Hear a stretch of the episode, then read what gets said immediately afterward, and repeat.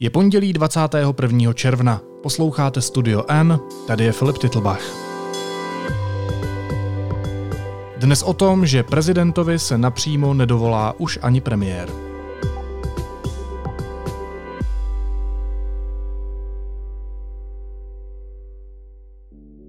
Dostat se k prezidentovi je čím dál komplikovanější i pro členy vlády, včetně premiéra.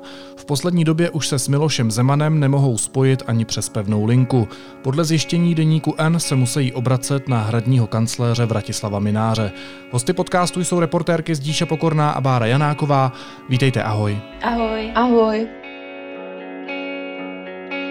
Já mám mobilní telefon, který mě věnovali moji přátelé, jmenuje se Aligátor. Jo, Aligátor.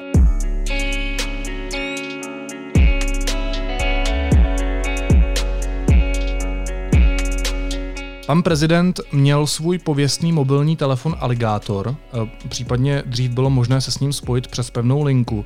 Jaká je tedy ta situace dneska? Podle našich informací se už všichni musí obracet na hradního kancléře Vratislava Mynáře, a to včetně členů vlády a ústavních činitelů. Respektive někteří ústavní činitelé se s ním ani nevolají, ale i členové vlády, kteří chtějí nějaké setkání s prezidentem, se musí obracet na pana kancléře. Jak je to možné? No, ono se jako o tom, že prezident nemá mobilní telefon, hovořilo třeba poslední rok. A vlastně to potvrdil i kancléř v rozhovoru pro T N C Z. Prozradil byste nám, jak ho máte například uloženého v telefonu? Já pana prezidenta v telefonu nemám uloženého, protože pan prezident se nemá telefon. Takže u mě to strašně jednoduchý. Já když chci mluvit s panem prezidentem, tak zatím musím do kanceláře. Třeba... Ale někdo nevysvětlil, jak je to možné. Jako, mně to přijde poměrně překvapivé, že nejvyšší ústavní činitel nemá telefon. Na druhé straně jsme v Česku. No, já bych tomu jenom chtěla dodat, že vlastně prezident je jeden ze čtyř nejvyšších ústavních činitelů a my jsme se ptali, jak mezi sebou komunikují ostatní. Tím mám na mysli Miloše Vystrčila, šéfa Senátu, předseda sněmovny Radka Vondráčka a premiéra. A oni jako říkali, že vlastně pokud něco mezi sebou potřebují vyřešit, tak si normálně napíšou es em esku, když je něco hodně důležitýho, tak si prostě zavolají. Protože neustále řeší nějakou důležitou agendu a musí mezi sebou komunikovat, ale na prezidenta se prostě nedovolají a není to možný, což je docela napováženou, zvláště jako v poslední době, kdy se tady vlastně na úrovni těch nejvyšších ústavních činitelů prostě řešili uh, velký kauzy viz Vrbětice, tak všechno muselo jít přes Mynáře a všichni se museli objednávat vlastně přes kancléře prezidenta, aby vlastně s ním takhle závažné věci mohli probrat a nebyla možnost mu zavolat a vlastně sjednat nějaký postup i po telefonu. A kdo Miloše Zemana odstavil od těch telefonů? Nebo je to jeho vlastní rozhodnutí? Známe tu motivaci? To je strašně složité říct, protože Hrad nekomunikuje rozhodně neoficiální cestou. A prezident už vůbec ne. Já si pamatuju, že jsem s ním mluvila kdysi před několika lety, když jsem ho náhodou potkala v nemocnici na preventivní zdravotní prohlídce. A od té doby jsem s ním rozhodně nemluvila a i žádostě o rozhovor odmítá. Takže jestli to je jeho rozhodnutí nebo rozhodnutí jeho okolí, o tom můžeme jenom spekulovat. Dobře, a jak se teď ústavní činitelé a další klíčoví lidé, kteří potřebují naléhavě mluvit s prezidentem, k němu dostanou, jak se s ním spojí? Chápu teda správně, že to jde jenom tak, že musí vytočit číslo Vratislava Mynáře a s ním si buď domluvit schůzku s panem prezidentem, nebo nechat se přepojit, nebo on jde k němu do kanceláře s tím svým mobilem, když uzná za vhodné. Jak, jak to je? No, tohle jsme se právě snažili zjišťovat a neházela bych to jako do jednoho pytle, že všechno vždycky musí jít přes hradního kancléře Mynáře, protože třeba Miloš Vystrčil, který má prostě s prezidentem Zemanem chladný vztahy i kvůli své cestě na Tajvan, tak vlastně za něj ty schůzky sjednává sekretariát. Tak, jak by to vlastně mělo standardně být, že ty schůzky řeší sekretariát uh, hradu a vlastně toho daného úřadu, v tomhle případě uh, šéfa Senátu Miloše Vystrčila.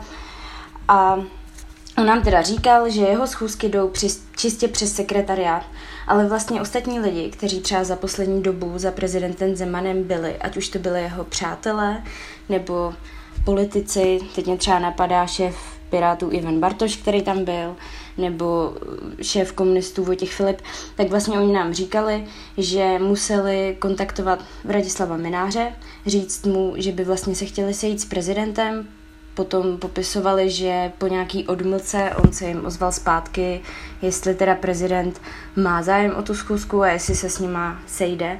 Potom vlastně jsme se bavili s lidmi z okolí premiéra Andreje Babiše, kteří nám vlastně popisovali, že premiér musí vždycky kontaktovat napřímo pana Mynáře, že by něco potřeboval probrat s panem prezidentem. A tady se dostáváme do toho, že vlastně premiér nemá možnost zavolat prezidentovi.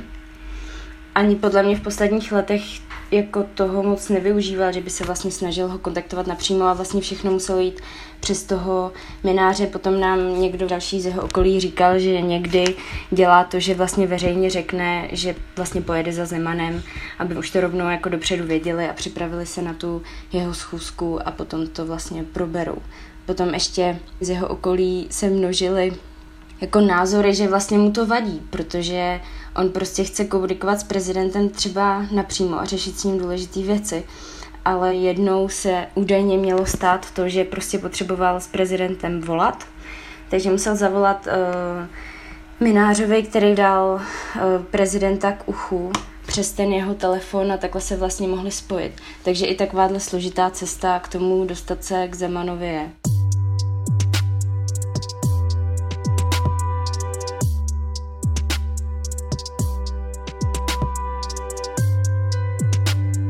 Vyjádřili se někteří ústavní činitelé nahlas, že jim to vadí, na jméno, nebo to všechno máte ze zákulisních informací a třeba premiér Babiš nebo vicepremiér Hamáček veřejně k tomuto mlčí? Ne, já jsem oslovila vicepremiéra Jana Hamáčka, premiéra Andreje Babiše i předsedu sněmovny Radka Vondráčka a všichni ponechali uh, ty otázky bez odpovědi. Já tomu zase rozumím, že v tomhletom ohledu se asi nechtějí pokazit vztahy i s ohledem na nadcházející volby. Mlčí i druhý nejvyšší ústavní činitel, tedy předseda Senátu Miloš Vystrčil, o kterém už tady byla řeč krátce. No tak ten vlastně nemlčí, protože on má jednak s prezidentem jako chladný vztahy a druhak, že on mu vlastně ani napřímo nikdy jako volat nechtěl a vlastně nám říkal, že pokud nějaký kontakt chtěl, tak to vlastně zprostředkovával standardně skrz ten sekretariát a potom, že třeba psal dopisy, ale neobracel se na Mynáře a oni taky úplně z jejich strany ho nekontaktovali, takže on vlastně neměl s tím jakoby problém říct, jak to on s nimi má. Báro, kdy se to vlastně zlomilo nebo změnilo? Od jaké doby není možné se s prezidentem napřímo spojit, pokud si ústavní činitel? Já ty přesné informace nemám, ale shoduji se, že to je tak ty hlasy z hradu, z okolí ministrů se vlastně shodují, že je to tak zhruba poslední dva roky. No. A já, když jsem, se o tom, když jsem o tom přemýšlela, tak mě to připadá, že uh, to tak nějak odpovídá té době, kdy prezident Miloš Zeman začal mít uh, ty větší zdravotní komplikace, tak nevím, jestli je tam souvislost, ale tak jakoby časově to odpovídá. Jak jste to vlastně zjistili? Jak jste přešli na to, že není možné se s prezidentem spojit a všechno musí jít přes kancléře Vratislava Mynáře? Zdišo? Sešla jsem se vlastně minulý týden s pár lidmi a vlastně jim tam neustále přistávaly do telefonu SMSky od Mynáře. Uh, tak jsem si říkala, tyjo, to je teda zajímavý, tak jsem se jich jenom zeptala, jako, co vlastně po nich jako chce a tak. Uh, a oni mi vlastně popisovali, že si chtějí sjednat schůzku na Hradě s prezidentem a že to vlastně teď řeší s kancléřem Mynářem a že si teď kvůli tomu SMSkujou. No a vlastně na to konto jsem se jich ptala, jestli, to je, jestli jim to vlastně přijde normální, proč se to neřeší přes ten sekretariát Hradu, jak by to standardně mělo být. A oni mi řekli, že to takhle bylo vždycky, což je pravda, ale že teď se to jako zintenzivnilo, že se tam nedá dostat vůbec přes, aniž byste to vlastně oznámili tomu Mynářovi, takže vlastně takhle jsme se o to potom začali zajímat. Ty jsi, Báro, zmínila, že Hrad s některými médii nekomunikuje, zvlášť s těmi kritickými. Vím, že i deník N je mezi těmito médii. Vratislav Mynář nás označil za takový blogísek. Dělá to údajně kvůli tomu, že Pražský hrad bojuje proti dezinformacím. Přesto mě zajímá, jestli jsme oslovili kancelář prezidenta republiky, jestli jsme ji konfrontovali s těmi informacemi, které máme a jestli přece jenom neodpověděli, protože by bylo záhodno, kdyby na tyto informace odpověděli. Ano, já jsem oslovila přímo ředitele komunikace Jiřího Ovčáčka s dotazy a vlastně i s těmi zjištěními, tak ta SMSka přišla, nebo byla úplně bez jakékoliv reakce A jsou to zhruba čtyři dny, co jsem mu to posílala. Žádná odpověď nepřišla. Obrátili jsme se i na kanceláře Vratislava Mynáře a ten nám právě připomněl, že s námi nekomunikuje.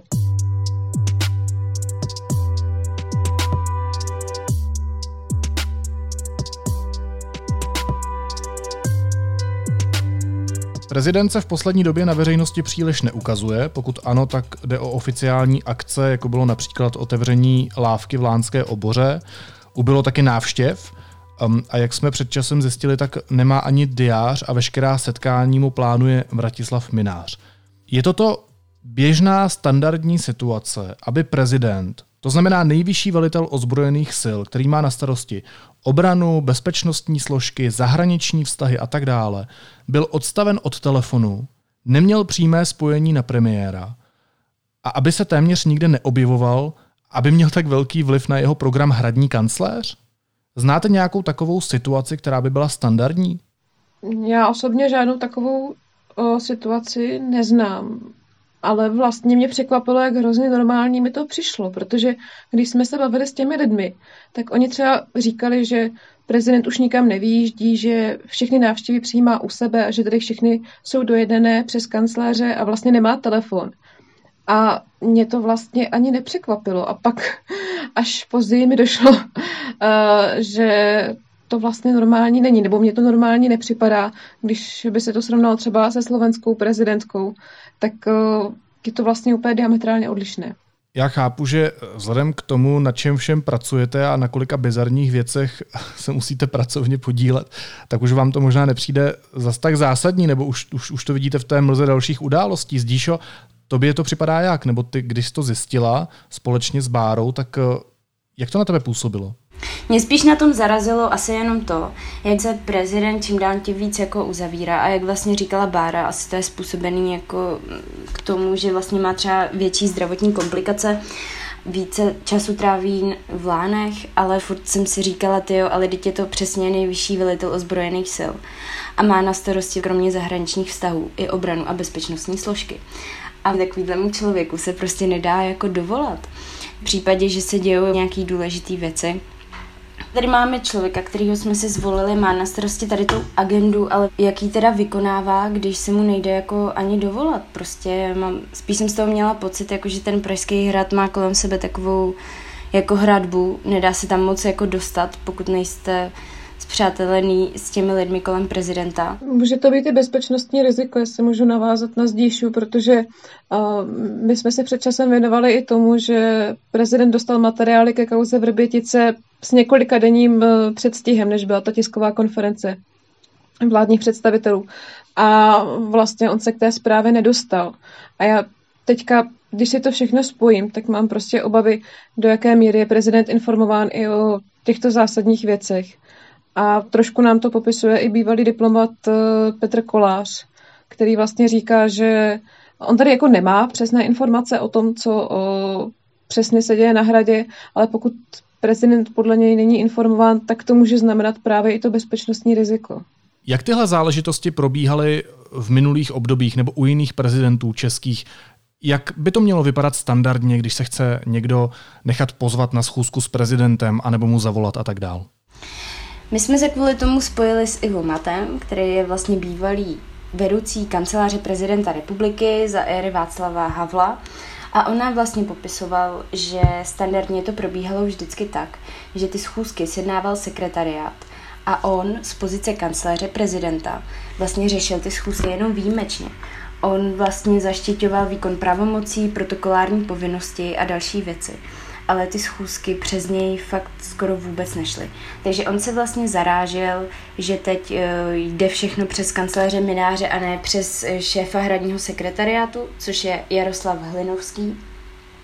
A podle něj to vlastně ani není dobře, protože pokud Mynář řeší schůzky s lidmi, který mají pověření na utajené informace, ale on sám nemá bezpečnostní prověrku, tak by správně tady ty schůzky ani jako řešit neměl.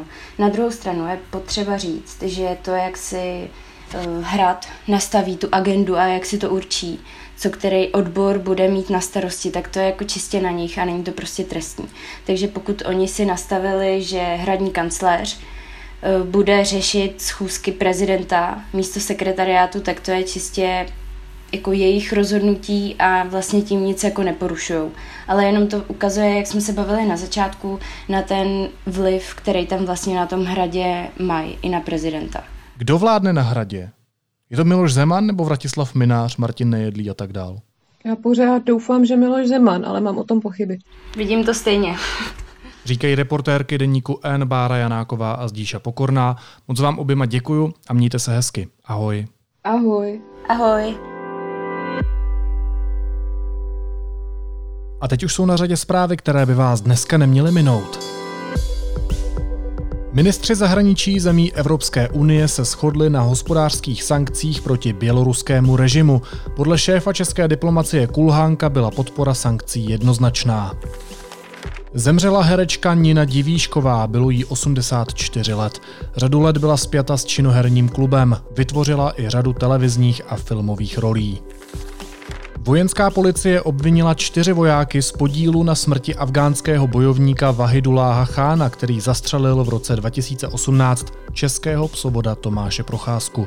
Podle Respektu jsou stíhanými příslušníci elitní armádní šestisté první skupiny speciálních sil z Prostějova. Registrace k očkování proti koronaviru se dětem mezi dvanácti a patnácti lety otevře prvního července, informoval o tom premiér Andrej Babiš na Facebooku. Do očkovacích center, kde mimo jiné bude muset být přítomen pediatr, děti doprovodí rodiče. A během předsednictví Evropské unie chce Česko uspořádat summit E U a U S A. Řekl to ministr zahraničí Jakub Kulhánek po jednání s prezidentem Zemanem a jeho poradci v Lánech. Česká republika Evropské unii předsedá ve druhé polovině příštího roku.